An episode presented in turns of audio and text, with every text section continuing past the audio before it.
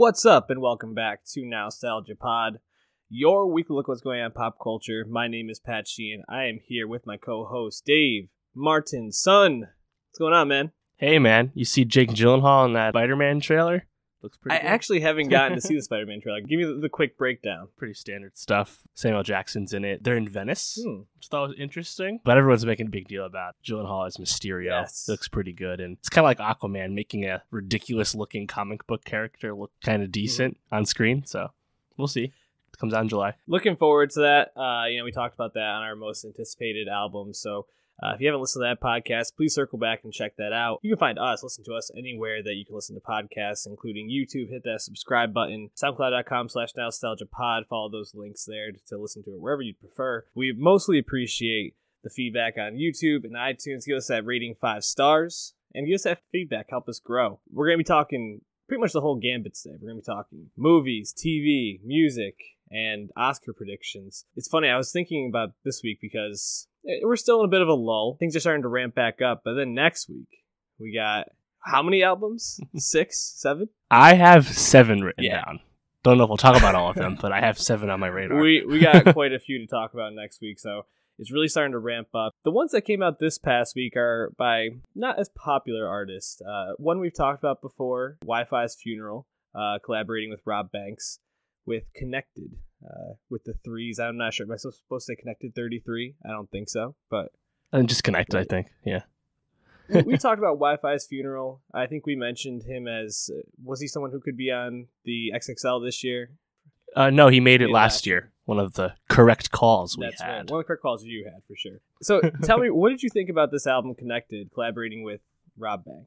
The only reason I really put on the docket this week is just, again, there was not a whole lot else. But also, I feel like Wi-Fi is still pretty slept on as far as newer rappers go, as far as Florida rappers go. So I just wanted to give him more shine with that. But I thought it was solid. It's not his best work. I'd say if you like Wi-Fi, or if you're interested in this, go listen to Ethernet, which we reviewed, or listen to his Boy Who Cried Wolf tape. But this, Robb Bank$ has never really impressed me much, another Florida rapper, and that didn't really change on this. But the Wi-Fi, for a 30-minute tape, it's all produced by Chris Tenera, one producer. For, a low-stakes project like this, I think he still can, have some moments here or there, make an impression. I think it just kind of goes to his strengths we talked about before. His flow's pretty effortless.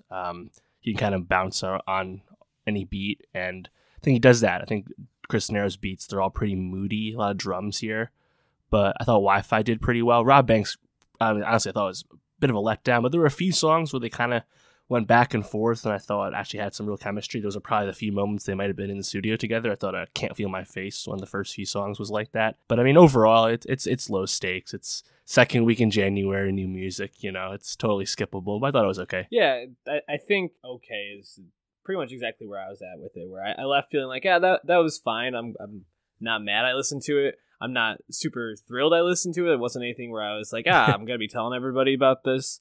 There were a couple songs that stood out. EA, I thought, was pretty good. Can't Feel My Face was another one that stood out. And I kind of liked Moving Slow as well. It's just kind of the highlights for me. Right. But overall, I think we have way more to look forward to with Wi-Fi than this. And like you said, his past project, Ethernet, is a much better project and shows a little bit more of his range and ability. So please check that one out. And, give us your thoughts on this. Any last thoughts on this one, though? Because I kind of want to talk about Comethazine a little more. Support Wi-Fi. Listen to the other stuff. Bhoski, too. Bhoski. Yeah, you got it. Who is this guy? Tell me about Comethazine. Do we have to?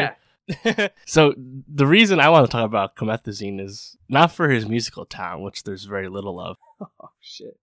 And not for his past music, which I'm not a fan of, but really just about how he became famous. He got relatively well known quickly at the beginning of last year. You might remember YB and Namir's Bounce Out with that song that dropped at the beginning of last year. A song I like, it's a 2-minute banger from Namir. It's pretty good.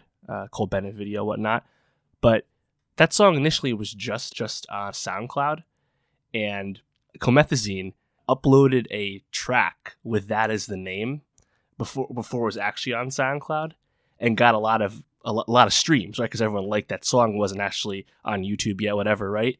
Then he did the replace file feature in SoundCloud, something we've used a lot because that's our podcast host. He replaced the file with one of his own songs therefore keeping all of the streams he got and keeping his chart placement in the SoundCloud top 50. So he basically like finessed and defrauded his way into SoundCloud fame by like replacing his song with like he stripped down the beat. It sounded kind of similar. The next thing everyone knows, wait a minute, this is not the song we listened to, and all these plays are fake. And then his label was like, well, sorry, you got us. And then all that for this dude that's like so unoriginal, so uninspired. It's just so disappointing that someone so lame could get this much notoriety, but that's where we're at. And I think Bhoski too, much like Bhoski from last August, it's pretty bad. Yeah. Not only did I feel like he was bad on it, I mean, a lot of his stuff is just like very outlandish and just kind of like things I don't enjoy listening about anyway, but I just kind of found it very unmemorable. And it was quick. It's a quick album. It's only 17 minutes, which maybe speaks to a lack of inspiration or maybe speaks to artistic choice. But not only did I think he was bad, but the production on this was very, I felt like disjointed and not really done well, kind of rushed. Just overall sounded not like a finished product at all. Yeah, and honestly, I think the fact that I got bored with something that was 17 minutes long says a lot about the lack of variety. But I think my issue with Comethazine just as like an artist is that there's nothing to him. He has no flair. He's so artificial, and his flows are just Little Pump and 6ix9ine flows. There's nothing going on here. It's not like braggadocio and materialism and hyperbole. That's nothing new in this scene at all. Right. But at least be bringing something to the table, but he's not doing anything. So it just sounds ridiculous. Also, you made a rap song about DeMar DeRozan of all basketball players. I like DeRozan, but he's kind of at the low on the list of guys worthy of naming a song after, just saying. So yeah, I think Comethazine is kind of the worst SoundCloud rapper there is right now. But doesn't DeMar DeRozan as a song kind of encapsulate who he is as an artist? Like, all right, this is exactly. I am the DeMar DeRozan of SoundCloud rap. All right, cool, good for you, dude. Enjoy that. So, give us your thoughts on the album. I'm sure that there are people out there who stand for him. Yeah, I'm sure there are. Why don't we jump next to True Detective Season 3? Why don't we do a quick temperature check? Where were we at with True Detective Season 1? Fan or not a fan, Dave? Big fan. It was one of those first shows of the, it came with 2011, so it was one of those first shows of like the peak TV era, the starting to occupy the post Breaking Bad space. First like show to really kind of give us like a sense of what TV is like now and really usher in that limited series boom that we're in, right? And I really liked it. I think for a lot of reasons most people liked it, which was movie stars on TV, which was still a little newer back then. McConaughey and Harrelson, of course, leading the way. And coupled with really standout direction from Cary Fukunaga. It just looked really cool.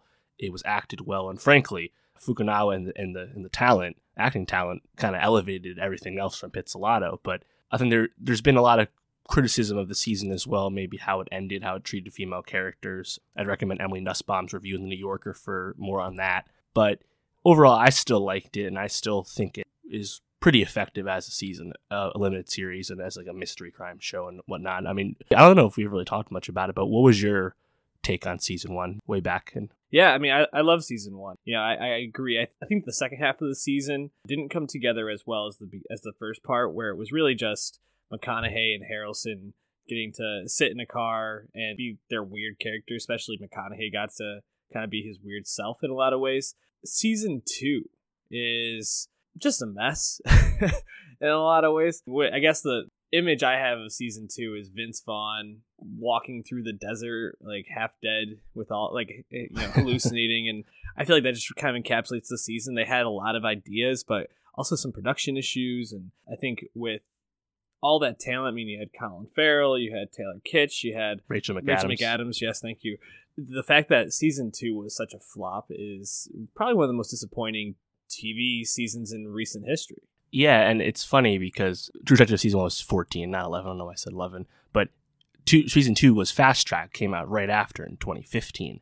And remember the True Detective season 2 meme was going about casting the show. There's a lot of hype going into season 2, and then without Fukunaga involved to form the visuals, I think Pizzolato just kind of got lost in his sauce a little bit because Taylor Kitsch was a gay character, Rachel McAdams was supposed to be a strong female character, but still kind of didn't totally work, and ultimately a show which is really muddled and kind of lost the charm of season one. Mm-hmm. I think season three, at least for the first two episodes that we've seen, really seems to be focusing on what made season one appealing for, and kind of throwing away what season two tried to do. Yeah, and I also think the plot, you know, you kind of talk about getting lost in the sauce, the plot of it and focusing on this like governmental conspiracy with the highways, and you know, there was some very strong overtones of Illuminati and just these like secret groups. It was, you know, Rachel McAdams at one point is almost like sold into like a sex trade. It's very I forgot about the whole plot, to be honest, but yeah. I do remember that episode now. It's an incredibly muddled plot. So it's, I mean, there was a lot of issues with it. So season three coming out, you know, just premiered this past weekend, dropped the first two episodes, starring Mahershala Ali. That was good news. Still, Nick Pizzolato is behind this, and we saw season two flop. We don't have one director kind of coming through to man the helm. It's being doled out piecemeal in part. I mean, it's really what, three people: Jeremy Saulnier, Nick Pizzolato himself, and Daniel Sackheim, and they're taking different parts of the season for the most part. We were both pretty optimistic for this. How did you feel like the season premiere felt for your expectations? Oh yeah, I'm feeling good about this season. I think part of the charm of this season for me was knowing that's only 8 episodes, so there's just less runtime for mistakes, and stringing out a story that doesn't have enough meat on the bone to justify such a long runtime. So I think that's a smart choice for starters, and I mean, we've already seen 2, so there's only 6 more weeks. You know, that's appealing to me for an HBO show. And this, like I said before, I think it's really getting back to the appeal of season one. We have 2 investigators working together. They have different experiences and outlooks on life from what we've seen so far. And there's this case that really seems to be consuming them. Obviously, the multiple timelines is a little bit like season one, but I think they're really going a little further with it this time with 3 distinct timelines, 1980 and 1990 and 2015. Right. But yeah, I'm optimistic from what I've seen so far. What was your read? Yeah, I'm incredibly optimistic about it. I think the timelines is really interesting for in 2 ways. Not only is it interesting in terms of telling this narrative and kind of looking at how the case develops over time, but then also it's being told from the perspective of Mahershala Ali's character, who, you know, Detective Hayes has memory issues. He's either suffering from early Alzheimer's in the 1980s, and then, or is it 1980s, and then 2015, he's obviously kind of full blown encapsulated by, it's either Alzheimer's or dementia of some sort. I don't know if they specify at all. But so that leaves some questions in the narrative and what we're seeing is real or not. I think that's going to kind of lead to some of the gaps that we're going to have to fill in. And it's almost like we kind of relearned pieces of the case with Mahershala, as his character in 2015 is, you know, re-illuminated to these facts that he probably has forgotten based on his illness. I think that's a really interesting spin to the season. They made a distinct choice early on, telling us that, what's her name? Julie, the girl, survives, or at least her prints pop up in the 90s, right? And by telling us that, by kind of, quote, spoiling what's going to happen in the 80s timeline, the fact that they did that so early, I think, expresses confidence in what's actually we're going to see on the 80s timeline. So I like that choice. And speaking to the timelines again, you know, watching them kind of like fold in on each other as Mahershala, wherever he is, starts like talking to the camera from a different time. You know, I think that's a smart choice, nice way to transition settings. I thought that was pretty effective through 2 episodes. Yep. And then, yeah, I mean, it just kind of has the vibe, you know, this is, I mean, True Detective season 1 was more deep south, right? More like Southern Gothic or whatever. But this is like the Ozarks, I think, like Fayetteville, Arkansas, I want to say. Yep. And that's more, I guess, like rural suburbs is the vibe. And we're clearly in a post-Vietnam era for the 80 timeline. And that's already, we've seen a lot of that already with both Wayne and like the Scrap character, both having like, you know, PTSD as veterans and whatnot. They're doing that well. And then we've already seen a lot of signs of, well, a lot of people are talking about like the satanic panic and just kind of societal fears of the time of the 80s. So I think they're really setting the mood there well. I want to see more from the 90 timeline. Again, I mean, all we've seen so far is like a few conversations, right? At like desks in like a restaurant or whatever. We haven't seen a lot there. We finally got the revelation about those prints, so we'll see. but I like the 80s vibe for sure. And I mean, not that we need to really say much on that, but the acting is well. I think obviously much to be made about Mahershala, his first real lead as a TV actor. He's been on TV forever. Most of us probably know him from House of Cards as Remy Danton, but I really like Stephen Dorff so far as Roland, his partner, just because the juxtaposition of their experiences in a rural white area is already coming out, and their different views and whatnot. And then even like smaller roles, like I really like Karen Njogo, or how you say it? Njogo, as Amelia. Not that we've had a lot of her talking as a character without her relationship to Wayne coming in, but I still think they have good chemistry so far. And then like Scoot McNairy in like a bit role, he's been in everything. That's cool.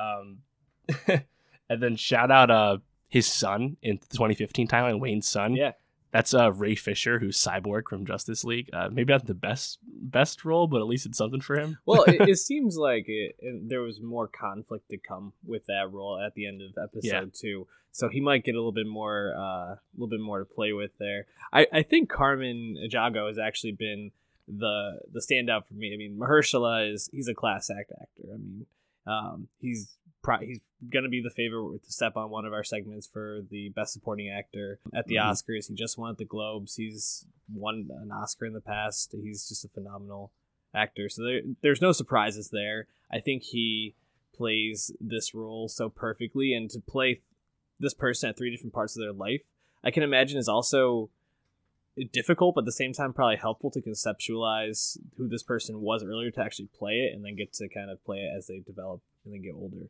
Amelia, though, seems to be, for me, the key to this season, because while Mahershala is obviously going to be the one doing the heavy lifting or the majority of it, Amelia seems to be the one who is going to be helping him to really uncover the secrets. And I wonder, and this is a little bit of my own theorizing, I wonder if she's going to be involved in this disappearance or these murders at all in some respect, and how that might not only create family issues in 2015 as Mahershala is kind of missing her, but probably doesn't remember some of the things that happened, but also maybe how that led to pieces of the case interfering in their personal lives and the 1990 timeline. That's just my like early theory on it, but she's so mysterious at this point. I'm like, there's gotta be more there than just this.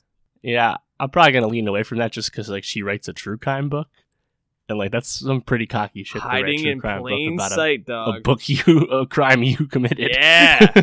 Oh well, you know, if OJ did it, that he wrote how he would have done. I also one thing to kind of point out. You mentioned, you know, the satanic hysteria back in the 70s, and one thing I think is really interesting is it seems like there might be some ties to season one within this, that this is happening in the same universe. I don't know if season two is going to be tied in. I kind of hope they just throw it by the wayside, but how do you feel about that, about season one being maybe like residually tied in here? Yeah, I mean, thematically it kind of is already a little connected in terms of the symbolism, iconography of like finding the victims, right? You know, it's the same kind of thing. And whether the Yellow King actually shows up in this season or not, yeah, I think thematically they're connected, and geographically, timeline wise, it all kind of makes sense. I wouldn't be surprised if that came to be, but even if it's just thematically, I think it's a smart decision, like I said. Yeah, I think if anything, for True Detective to be successful moving forward, there needs to be a bit of continuity, even if it's... I think the anthology format makes a lot of sense, just because these backup actors aren't going to want to play these roles forever. But I think having some kind of world building with it is going to be a huge plus for the show down the line. I wanted to ask you, do you have any early theories on the season? Because this is probably my favorite part about it, is like just kind of trying to figure out the murder ahead of what we know. Yeah, I'm gonna just go and say that I don't think we've seen the killer / kidnapper yet, because we hadn't seen the killer / kidnapper this early in season one. True. We briefly see Glenn Fleshler as the Yellow King on the tractor, right? Like in like episode 3 or 4. Then we don't see him again towards the end. Yeah, I was trying to... So I wouldn't be surprised if it's being slow play. Like there's some obvious red herrings, like those 3 punk kids from the school. It's not them, I think, and. and like someone that everyone else wants to blame, like the trash guy collector. It's not gonna be him either. Right. The guy that they kidnap, the cops kidnap and like rough up and think he's suspect, but he's like so obvious. Mm-hmm. Like I don't think it's him either. So I don't really think we've seen him yet, but I mean, it'd be pretty wild if it's Amelia, like you said. Well, what do you think about the uncle of the kids? Yeah, I think this is introduced too early. Too early. It's a false flag. I like it. I like that you're sticking with we haven't seen him yet. And you're probably right, but it's fun to theorize. Any other thoughts around the show or anything that stood out to you? No, I'm actually happy that linear ratings, which I mean, linear ratings are kind of irrelevant, but as in terms of pure linear ratings, it was right on line with Big Little Lies' premiere and Sharp Objects' premiere from last year, down from True Detective season 1 and 2, but ratings as a whole are down since then, so that's not really a good analog, but I wouldn't be surprised if, like those other shows, it continues to build up steam throughout the season, and I hope it does, because I think this is occupying a nice time in the calendar, both for HBO, who has a big year coming up, but also for everyone else. There's not a lot of note on at this moment, so I think a lot of people should have time to tune in and probably will. I'm happy about the show's success, and definitely I think we highly recommend it at this point. So please check it out. Let us know your thoughts. Give us some comments on that YouTube video to spark conversation, and give me your theories. You can hit us up on Twitter as well at NostalgiaPod. Hit me up with your theories there, because I really want to. I want to figure this out before the season shows us what happens. You sound like a Westworld viewer to me. Well, give me those theories. Yeah, but well, at least I got Mahershala to lean on and not some poor and uninspired performances on Westworld. But if you want to hear our Westworld thoughts, go back and check that out in our archives. We talked about that a lot. Videos called Westworld Sucks, if you didn't know.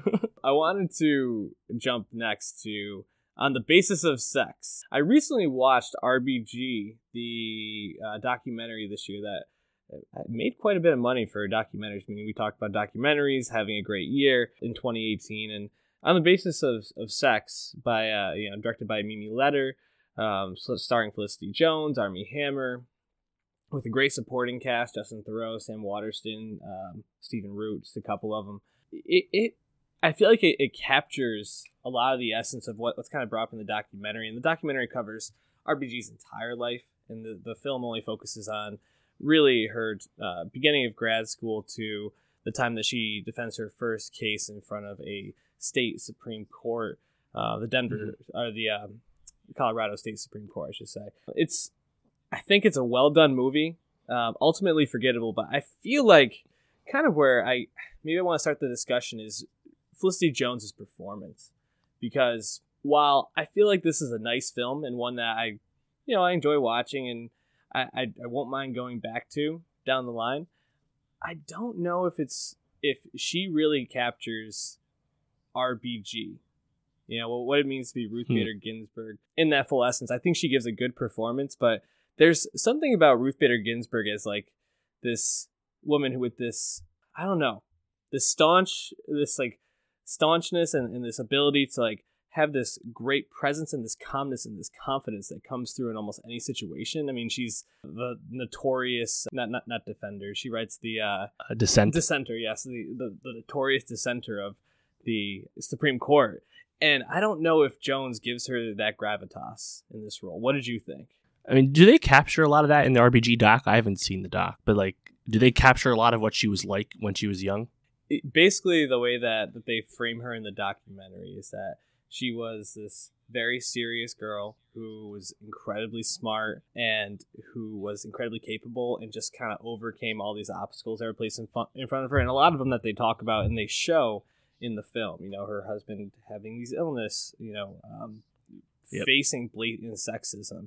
But they do highlight for her how she had all of these moments throughout her life where she basically had this obstacle put in front of her, people blatantly saying to her, you can't do this. And she just was like, nah, I'm going to do it anyway. Like, I'm going to figure it out. And I think that the relationship that they show in the movie is pretty spot on for what they describe in the doc, that Martin was kind of like the heart and soul of the family, that he was kind of driving force, and RBG was really like the brains and the just the overall smarts.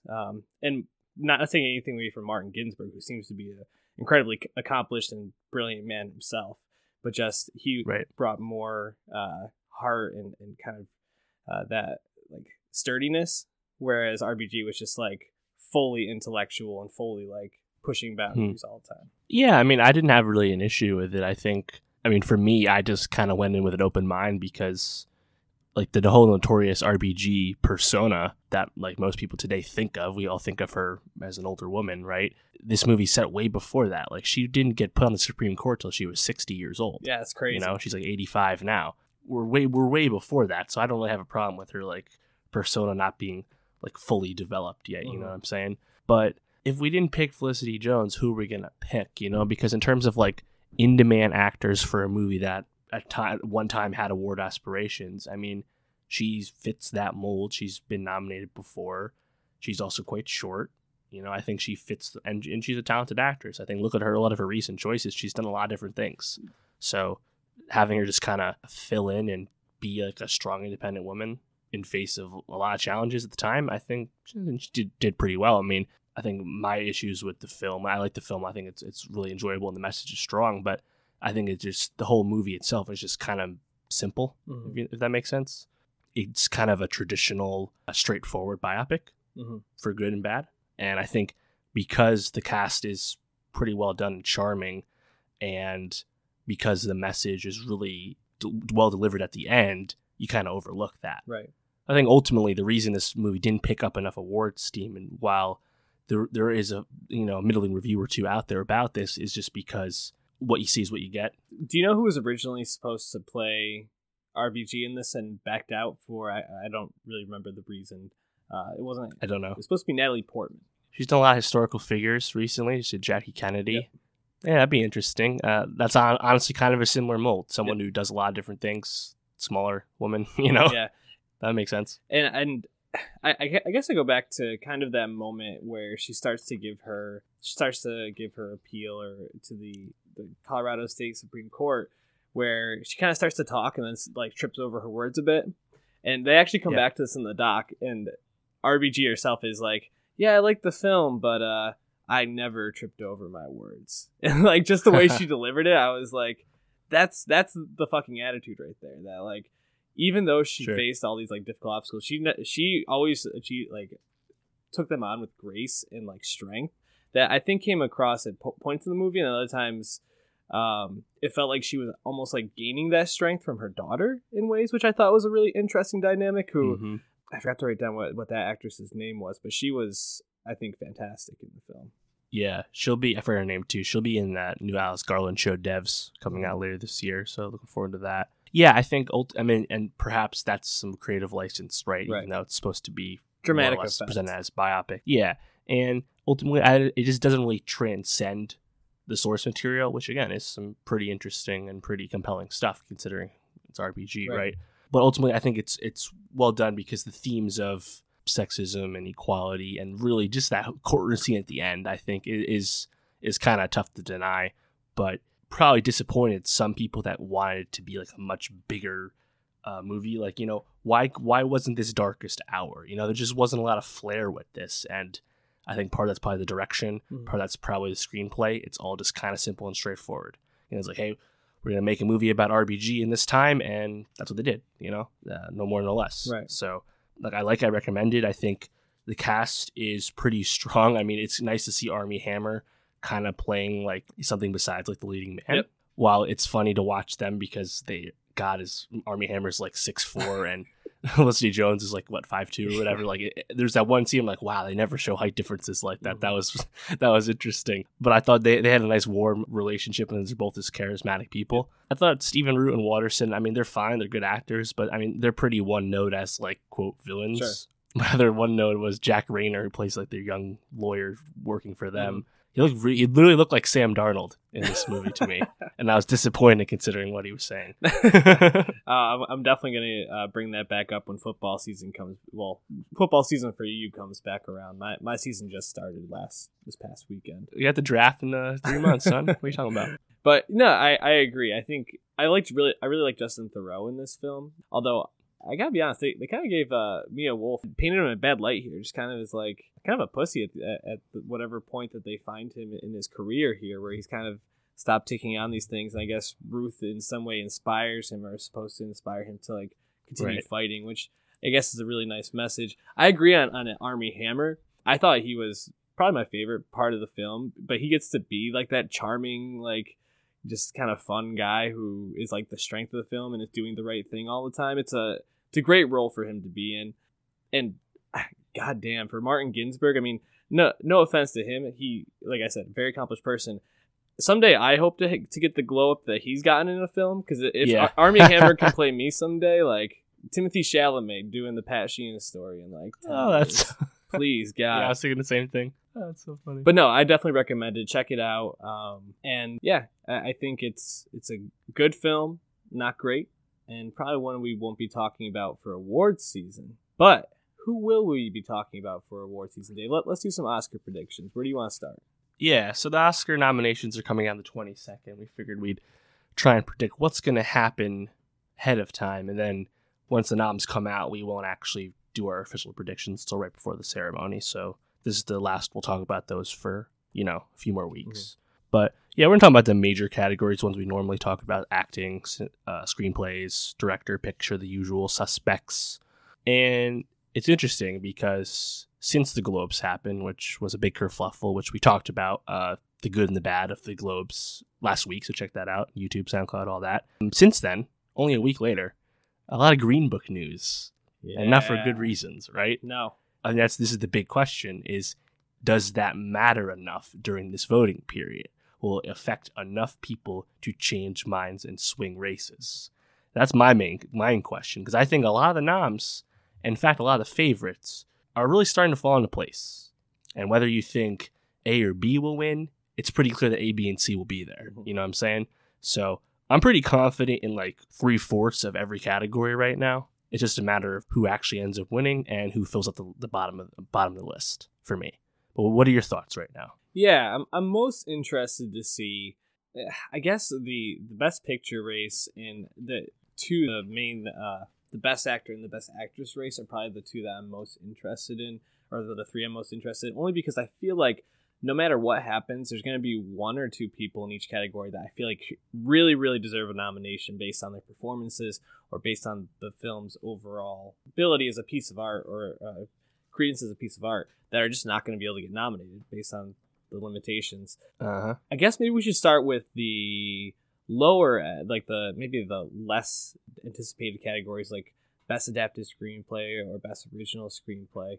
Adapted screenplay, I mean, it feels like there's probably 6 in the race, maybe 7. The lock's got to be Klansman, right? Black Klansman, Beale Street, and A Star Is Born. Yep. I'd also throw Can You Ever Forgive Me in there. That movie's getting a lot of like down ballot attention. It's probably going to get a fair amount of noms and maybe not win anything. Mm-hmm. And that would leave 4. So it's all a matter of what's the 5th spot. Yeah. I would, of course, cape for First Man. And I think First Man's close, but, you know, does it get in there? I mean, right now, looking at Gold Derby, has Black Panther 23-2. First Man's a 20-1 odd. There's also Death of Stalin, Crazy Rich Asians, and Leave No Trace, which, man, I mean, I feel like any of those could be deserving.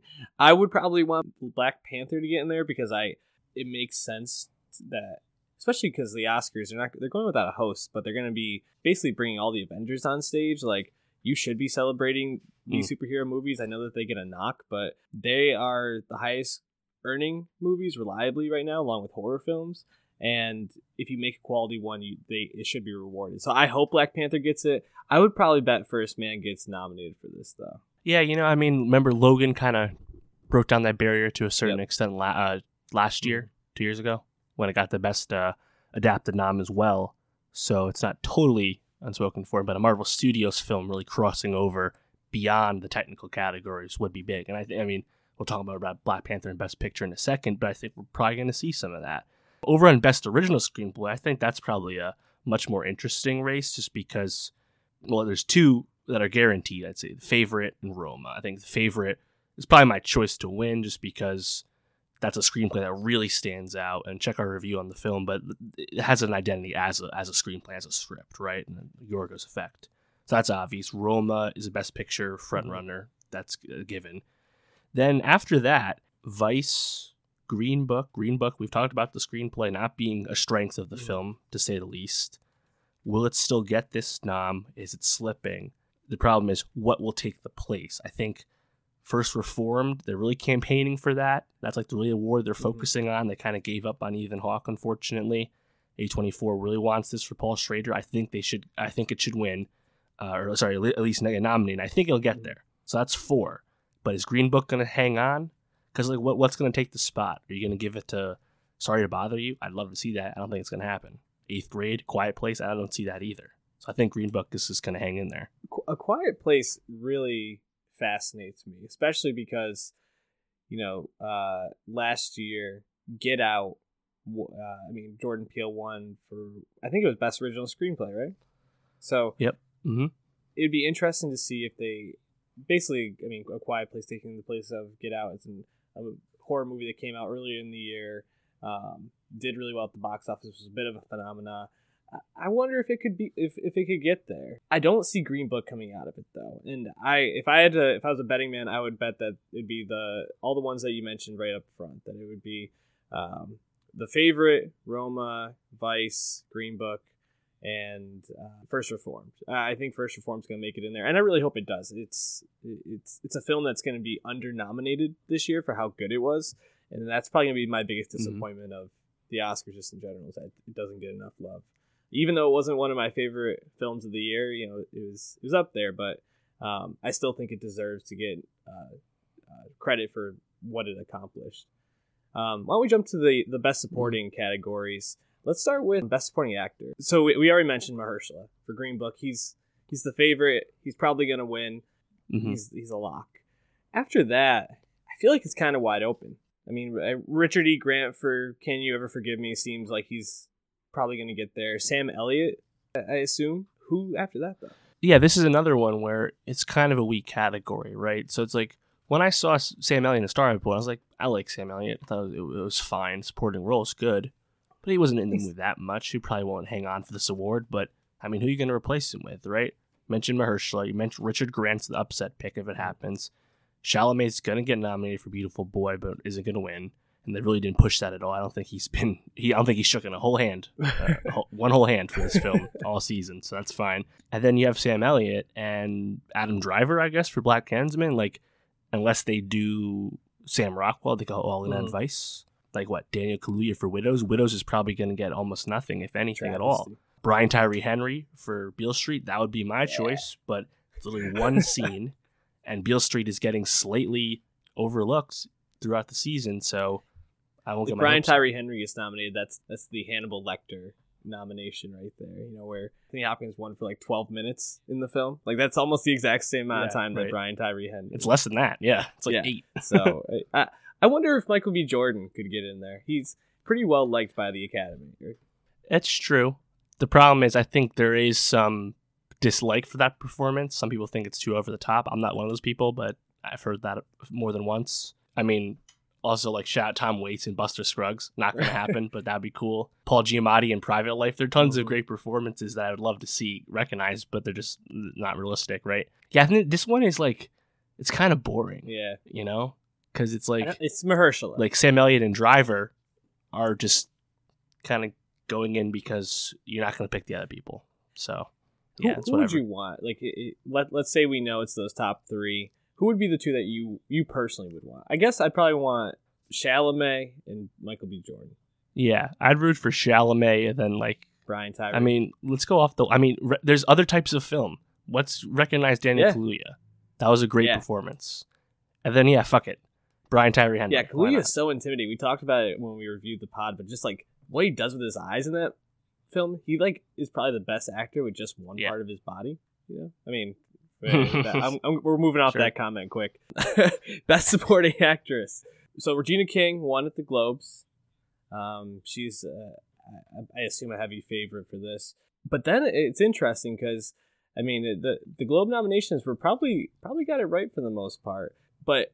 I mean, so you probably have Amy Adams coming behind her for Vice, Emma Stone and Rachel Weisz. This spot, I would love to see Nicole Kidman get it, and she would get it for Boy Erased, but I would want her to almost get it as like for Destroyer. Like it's like to recognize that performance, because she's not going to get into the Best Actress category, I don't think, but she deserves it. She's really good in Destroyer, but that's a lead role, and she's good in Boy Erased as well, but that's a performance we've seen from her before. That's like her performance in Lion. So yeah, I mean, then on the other hand, Nicole Kidman's been honored plenty. It's not like anyone's crying over her not getting another nomination. So it's like that fifth spot, I think everyone's just kind of penciling in Claire Foy from First Man, and that's, again, it's we're gonna pick Michelle Yeoh from Crazy Rich Asians. I think that's a bit of a stretch if the movie's not going to get much else. And then like Thomasin McKenzie from Leave No Trace, cool. That movie probably won't get much of anything either, and it's probably just gonna be overlooked. So that's another tough sell to me. So yeah, I'm probably just gonna it'll be Claire Foy, fifth place, no chance spot. Yeah, well, so since that seems like a pretty sure lock, why don't we jump into the Best Actor category? We know the favorites. There's probably three that are up there: Bradley Cooper, Christian Bale, and Rami Malek. You know, A Star Is Born, Vice, and Bohemian Rhapsody, which won the Golden Globe for Best Film, Best Drama, which check out our discussion on that last week, because I think I still haven't really recovered. But those three are almost a lock. Viggo for Green Book. You know, Green Book's taking a hit right now. Do you think he could possibly fall out of this category? This is another one where I think we've talked about this race a lot, right? We mentioned Ethan Hawke, mentioned a lot of Robert Redford. We mentioned a lot of people that we assume were in the mix for this, right? And I think the ultimate problem for me is I looked at the SAG nominations. The actors comprise the biggest block of the voting academy, and the SAGs went Cooper, Malik, Bale, Viggo, John David Washington from BlacKkKlansman. And as much as I might pick other people, I think that's just kind of what we're going to get, unless there's some real evangelizing for Redford and Hawke, or Willem Dafoe for Matt Attorney's Gate. Like, I just, you know, I think this is kind of just going to go chalk, and I don't think Viggo has any shot at winning, but I don't think anyone's really holding Green Book's faults against Viggo as the performer. Everyone's just kind of given him and Mahershala a pass for the movie, right? And also thought they were pretty good along the way. So, you know, I think I'm just going to defer to that. But, I mean, I would root for... I mean, and like Ryan Gosling, if First Man had done better and was bigger all season, that would have made more sense. But I don't think he has a chance now.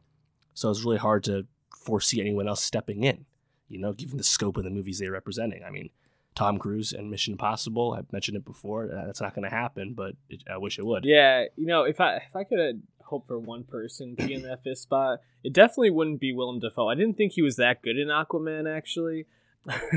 No, but I mean, I talked about it on our Best of Pod. I love Redford's performance. I would love to see him get that legacy nomination, especially since it's supposedly his last movie. Hawke would also be great, but it's most likely going to be those five, and I'm just happy for John David Washington. If I had to put money on it, I think Christian Bale will probably win.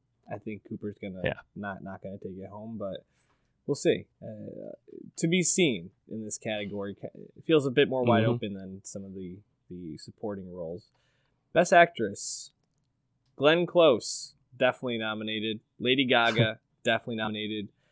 Olivia Colman seems like a lock, and then definitely Melissa McCarthy. A lock for Can You Ever Forgive Me. That fifth spot, though, a bit more open. You know who I want to get in here?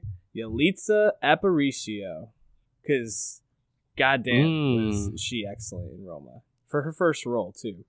She deserves the nomination. But who would you want to see get that fifth spot? Yeah, you already mentioned Kidman. I really like Regina Hall and Support the Girls. I really like Elsie Fisher in Eighth Grade. A lot of people like Toni Collette in Hereditary. There's a lot of good picks for this. Viola Davis, Rosamund Pike in A Private War. I thought Carrie she was Mulligan really good. In Wildlife. Of course, yeah. There's a lot, and then there's other ones that don't seem to have a chance, like Saoirse Ronan, who was recently nominated for this, right? Kiki Lane in Another Year might have got to sneak in here as a newcomer, but I think that fifth spot will probably just default to Emily Blunt. A lot of people thought Mary Poppins Returns would get more nominations than it's probably going to, but no one's really denied that Blunt's the best part of the film and well liked, and you can almost see it as a dual nom, considering she was also in A Quiet Place. So I'm going to default to that, and I think that's probably what's going to happen. Yeah, and who do you got to win? Close? No, I have Coleman winning. That'd be awesome. Because like I said with the Globes, Close and Gaga did not go head to head with Coleman, so we don't know that yet. And I think Coleman's that'd be great, and I really hope that either her or Gaga pulled out. Nothing against Glenn Close, haven't seen The Wife, so I can't really speak to her performance. I'm just going off what I've seen. Best director, Alfonso Cuarón, heavy favorite. I would almost guarantee gonna get nominated and win this, but Bradley Cooper's also in it for A Star Is Born, Black Klansman. Spike Lee seems like he's a pretty sure bet. Then Yorgos, I think, for The Favorite, will probably get the nomination. Fucking just, better get in. I just really want to see Barry Jenkins get nominated, man. Like, I feel like he's on the outside looking in, though. The problem is Peter Farrelly for Green Book, right? No matter whose spot he takes, he's taking the spot. Like, you mentioned Yorgos, Barry Jenkins, Adam Chazelle, McKay, Coogler, Pavel Plavsky for Cold War, who's got some love. All of them are better picks than Peter Farrelly. Green Book is a conventionally old school directed film. He's not like the star of why that movie works for people. So that's going to be very disappointing if he gets in there. The controversies around Green Book, some of them directly relate to him. We'd like to think they would honor Barry Jenkins, someone they'd honored before. And Yorgos, I mean, watch The Favorite and tell me that that wasn't directed unlike anything else. Like, that's a colossal snub if it's Yorgos they don't pick. So it's really up to what happens with Farrelly, honestly. I really hope Farrelly doesn't get in. My pick would be Jenkins, but if McKay or Coogler gets in there over Farrelly, that'd be great. I think those top four you really can't touch, though. Like Spike Lee, I think, deserves it. Nope. Cooper, Cuarón, and Lanthimos all stand out. Why don't we round it out here? So we got 8 spots for Best Picture. Right now on Gold Derby, interestingly, maybe these are old odds I'm looking at. I don't think so, though. It would have Bohemian Rhapsody on the outside looking in. Do you see that happening, that the Golden Globe winner for Best Drama could potentially not even be nominated? Best Picture is up. You can get up to 10 nominations, right?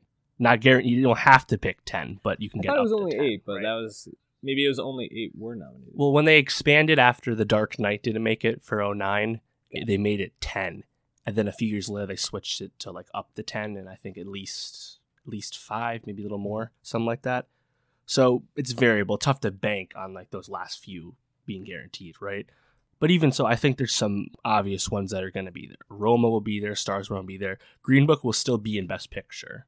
Favorite will be there. That's 4. Vice, despite the polarizing reception in a certain sense, it's going to get some love elsewhere, including Bale. I think Vice is still a lock, although it really has no chance to win. A lot of people thought it might have before, right? So that's Vice. I think Beale Street will still get in there. That's 6. Black Klansman, 7. Now 8, if it's just 8 for it, because we'll stick with that, is it Black Panther? Is it Bohemian Rhapsody? Is it something unexpected like First Man? Because if it's 10, all 3 of those could get it. I think Black Panther probably has a better shot than Bohemian Rhapsody if it's pick 1 right now, just because I think that Golden Globe immediate backlash will be fresh on people's minds when they voted this following week. But I agree with what you're saying, and I really hope you're right. It feels like it was a really good year for film. So many good directors and so many good performances. Almost like too many. Like I'm looking here at like the films that are left off, and like it would be really nice to see a film like Can You Ever Forgive Me sneak in there, or Eighth Grade, which I really loved. First Reformed, like we talked about, I think that could be deserving of getting in there too. There's so many that are going to be left out. Who would be your pick to win this? I feel like this is a little bit more. I feel like there's like 3 that could potentially really take this home. Maybe 4 with Klansman having an outside shot. Yeah, I think ultimately it's Roma or Star Is Born. I never really subscribed to Green Book or Bohemian Rhapsody actually getting it done, and I'm still gonna. I'm not convinced yet, but I'm still going to lean with Roma, actually, given The Star Is Born is slightly faltered earlier, right? It'll be interesting to see how many unconventional picks get in. I mean, in a certain sense, Black Klansman is one of those picks, but then when we're talking about Black Panther and Bohemian Rhapsody, you know, it's a wider scope than I think people anticipated at the start of the year. It's also funny because there's a lot of movies that are going to be very undernommed, if at all. I mean, from big directors, Steve McQueen had a movie this year. Jason Reitman had 2 movies. Clint Eastwood, the Coen brothers, Spielberg, Wes Anderson. A lot of directors, people at the Academy like that have been nominated before, don't really seem to have any chance of much of anything. So it's an interesting year. Definitely an interesting year. My pick would be A Star Is Born. I think they're going to fall short in a lot of the categories they get nominated for. But I think they'll actually take home the big prize at the end of the night. Either way, once the nominations come out, we'll have some analysis on our Twitter about it. So follow at NostalgiaPod on Twitter. And we'll also be tweeting along when the Oscars happen on, I believe it's the 22nd, if I'm correct. Please follow us there for all of our analysis around this. And if there's something really big, like if there's really something to talk about with it. 24th, sorry. We'll on the 24th, we'll bring it up and we'll talk about it on the pod before then. But if not, come back here and see if we got it right. I think that's going to do it for us for this week, Dave. Any last thoughts for the people? Shit ton of music, as we mentioned at the top this week. That's really the primary focus for us. Three big ones. Maggie Rogers, James Blake, Future, but then other things that are interesting, Sharon Van Etten, Rich the Kid, YNM Melly, Mike Posner. We'll try and get to as much of that as we can. I'll also chime in on Glass, M. Night Shyamalan film. It's the first big movie of the year. It hasn't reviewed too well, but I'm still going to check it out. The sequel to Unbreakable and Split, which was not a planned trilogy until the end of Split, as everyone found out.